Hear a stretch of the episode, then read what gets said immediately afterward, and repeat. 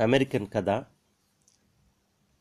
రచన bill ఫ్రాంజిని అనువాదం మల్లాది వెంకట కృష్ణమూర్తి విడుదల కథ పేరు. బెన్ ఫ్రేజర్ కిటికీలోంచి బయటకు చూశాడు. దూరంగా ఉన్న చెట్లలో చీకటి అలముకుంది. ఇటీవల వర్షం వల్ల అంతా తడిగా కనిపించింది. అతని ఎడం చేతికి తప్ప మిగిలిన శరీరం మొత్తానికి పక్షవాతం కమ్మింది. చక్రాల కుర్చీలో కూర్చున్న బెన్ ఎడమ చేతిని మాత్రమే కదపగలడు. పద్దెనిమిదేళ్ళుగా బెన్ ఆ కుర్చీకే పరిమితమయ్యాడు. అతని పెళ్ళి కాని ఇద్దరు కూతుళ్ళు మేడ్లైన్ కెరోలిన్లు ప్రస్తుతం ఇంట్లో లేరు. మేడ్లైన్ మధ్యాహ్నం రెండుకి ప్రచారీ సరుకులు తేవడానికి వెళ్ళింది. రెండో కూతురు కెరోలిన్ సాహిత్య సభకి వెళ్ళింది. వాళ్ళు తిరిగి వచ్చేదాకా ఆయన్ని చూసుకోవడానికి రమ్మన్న మిసెస్ గ్రెగర్ రాకపోవడంతో బెన్ ఇంట్లో ఒక్కడే ఉన్నాడు. ఆవిడ రానందుకు ఆయనకి సంతోషం వేసింది. పద్దెనిమిదేళ్ళ క్రితం ఎన్కౌంటర్లో దిగిన బుల్లెట్ వలన పక్షవాతం వచ్చింది. అప్పటి నుంచి ఒంటరి జీవితానికి అలవాటు పడ్డాడు. భార్య మార్త పంతొమ్మిదేళ్ళ క్రితం మరణించడం ఆమె అదృష్టం. తన దురదృష్టమని చాలాసార్లు అనుకున్నాడు. ఆమె ఉంటే తనకి చాకిరీ చేయాల్సి వచ్చేది. ఇటీవల అతనికి తను ఇంకా ఎంతకాలం ఇలా ఇతరుల మీద ఆధారపడి జీవించాలనే ఆలోచన తీవ్రంగా కలుగుతోంది. తన వలన ఎవరికీ ఉపయోగం లేకపోగా తన కోసం ఇతరులు చాలా సమయాన్ని కేటాయించాల్సి వస్తోంది. ఇటీవల తనని రాత్రి కుర్చీలోంచి మంచం మీద పడుకోబెట్టేటప్పుడు ఉదయం మళ్ళీ చక్రాల కుర్చీలో కూర్చోబెట్టేటప్పుడు కూతుర్ల మొహాల్లో చిరాకు కోపం విసుగు కనిపి గమనిస్తున్నాడు. వారికి తన మీద ప్రేమ తగ్గి ఉండవచ్చని ఇక తను జీవించడం నిరుపయోగమని అనుకుంటున్నాడు. చివరికి అతను ఓ నిర్ణయం తీసుకున్నాడు. దాన్ని అమలు చేసేందుకు తనకు అవకాశం వచ్చిందని అనుకున్నాడు. తనని ఆపడానికి ఇంట్లో ఎవరూ లేరు. తలుపు గడియ తీసి మోటార్తో నడిచే చక్రాల కుర్చీని బయటికి పోనిచ్చాడు. తన వాహనం కోసం ఇంటి నుంచి ప్రత్యేకంగా కట్టించిన ర్యాంప్ మీద నుంచి కిందకి దిగాడు. బయట బాగా చలిగా ఉంది. కేవలం ఎడమ చేతి వేళ్ళు మాత్రమే ఉపయోగించి నడిపే ఆ బండిని చెట్ల వైపు పోనిచ్చాడు. ఎంత దూరం వచ్చాడో తెలియదు కానీ ఎటువైపు వచ్చాడో బెన్కి తెలుసు. ముందుకు వెళ్ళే కొద్దీ కెరటాల శబ్దం దగ్గరవసాగింది ఆ కుర్చీని ఇంకొద్ది దూరం ముందుకు పోనిస్తే అది సముద్రంలో పడిపోతుంది. ఆ తర్వాత ఎవరూ తనను రక్షించలేరు.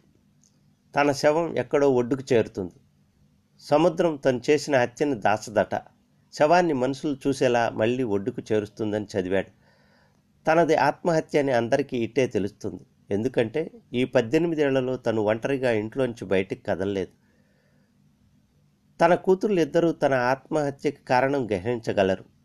వాళ్ళు గిల్టీగా ఫీల్ అవుతారా ప్రేమలేని ఇల్లు ఖైదు లాంటిది.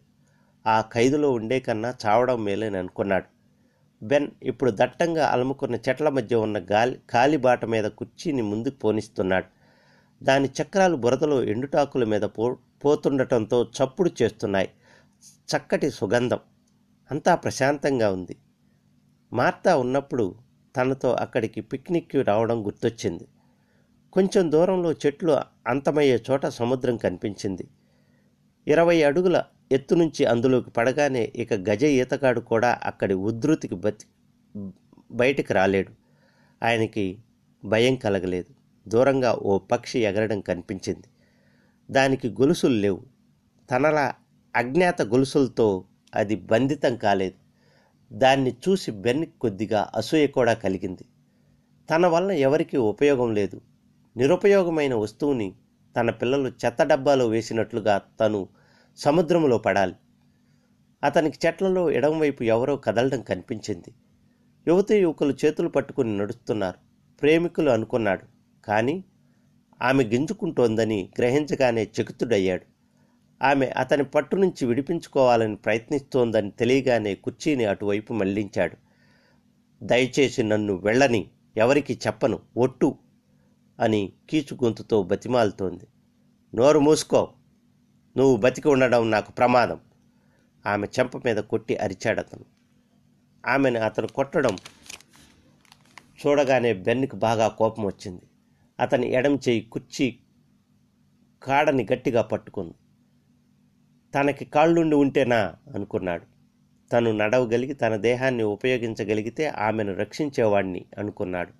మరోసారి అతనికి తన బలహీనత స్పష్టంగా అనుభవంలోకి వచ్చింది. ఆమెని వదులు. బెన్ అరిచాడు.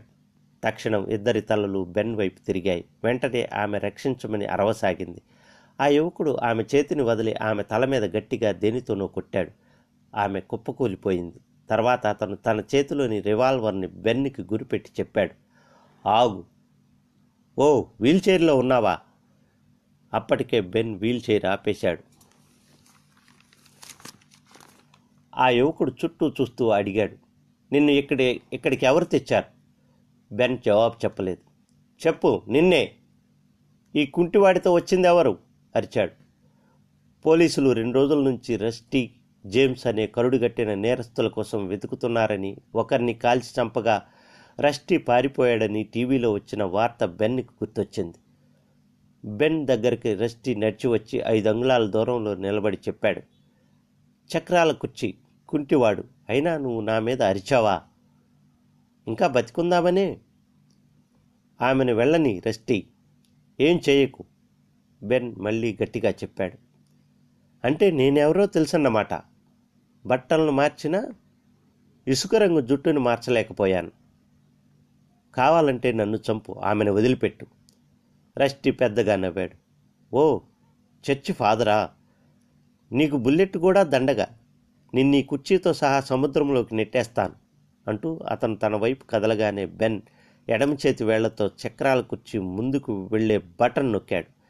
తక్షణం అది వేగంగా ముందుకెళ్ళి కాళ్ళ దగ్గర ఎత్తుగా ఉన్న స్టాండ్ రష్టీ మోకాళ్ళకు బలంగా తాకడంతో కింద పడ్డాడు.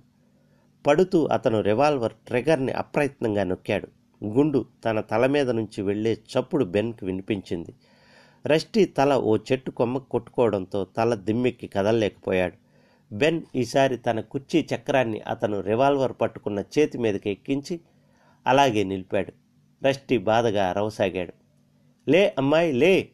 బెన్ ఆమెను తడుతూ అరిచాడు. మూడు నాలుగు నిమిషాలు అలా గడిచాయి. కింద పడ్డ ఆమె నెమ్మదిగా తేరుకుని లేచింది. నీకింకేం భయం లేదు. ఆ రివాల్వర్ తీసుకో. వెళ్ళి పోలీసులకు ఫోన్ చెయ్యి.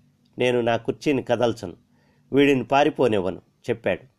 ఆమె వెళ్ళాక బెన్ని కొత్త ఆలోచన వచ్చింది. తను నిరుపయోగమైన మనిషి కాదు బహుశా ఎక్కడుండి? ఈమెను రక్షించడానికే తనకు పద్దెనిమిదేళ్ళ క్రితం పక్షవాతం వచ్చిందేమో. బెన్ ఫ్రైజర్ పేరుని పత్రికల వాళ్ళు గుర్తుపట్టారు. ఆ ముసలాయన పద్దెనిమిదేళ్ళ క్రితం ఇలాగే ఓ అమ్మాయిని దుర్మార్గుడి బారి నుంచి రక్షిస్తూ అతను పీల్చిన రివాల్వర్ గుండుకి గుండు తగిలి పక్షవాతం వచ్చిన పోలీస్ లెఫ్టినెంట్ బెన్ ఫ్రైజర్. మరోసారి అతను ఓ అమ్మాయిని కాపాడాడని తనను పొగుడుతూ రాసిన వార్తలు చదివాడు. తనను బంధించిన మానసిక గొలుసు విడిపోయి స్వేచ్ఛ పొందిన భావన బెన్లో కలిగింది. అతని ఇద్దరి కూతురులలో ఒక్కరు కూడా బెన్ ఒంటరిగా సముద్రపు ఒడ్డుకి ఎందుకు వెళ్ళాడని అడగలేదు. వాళ్ళకు అర్థమైంది. ఆ తర్వాత వాళ్ళలోని కోపం విసుగు చిరాకు మాయమై ఆ స్థానంలో తండ్రి మీద ప్రేమ జాగ్రత్త చోటు చేసుకున్నాయి. అవును ప్రేమ లేని ఇల్లు ఖైదు లాంటిది.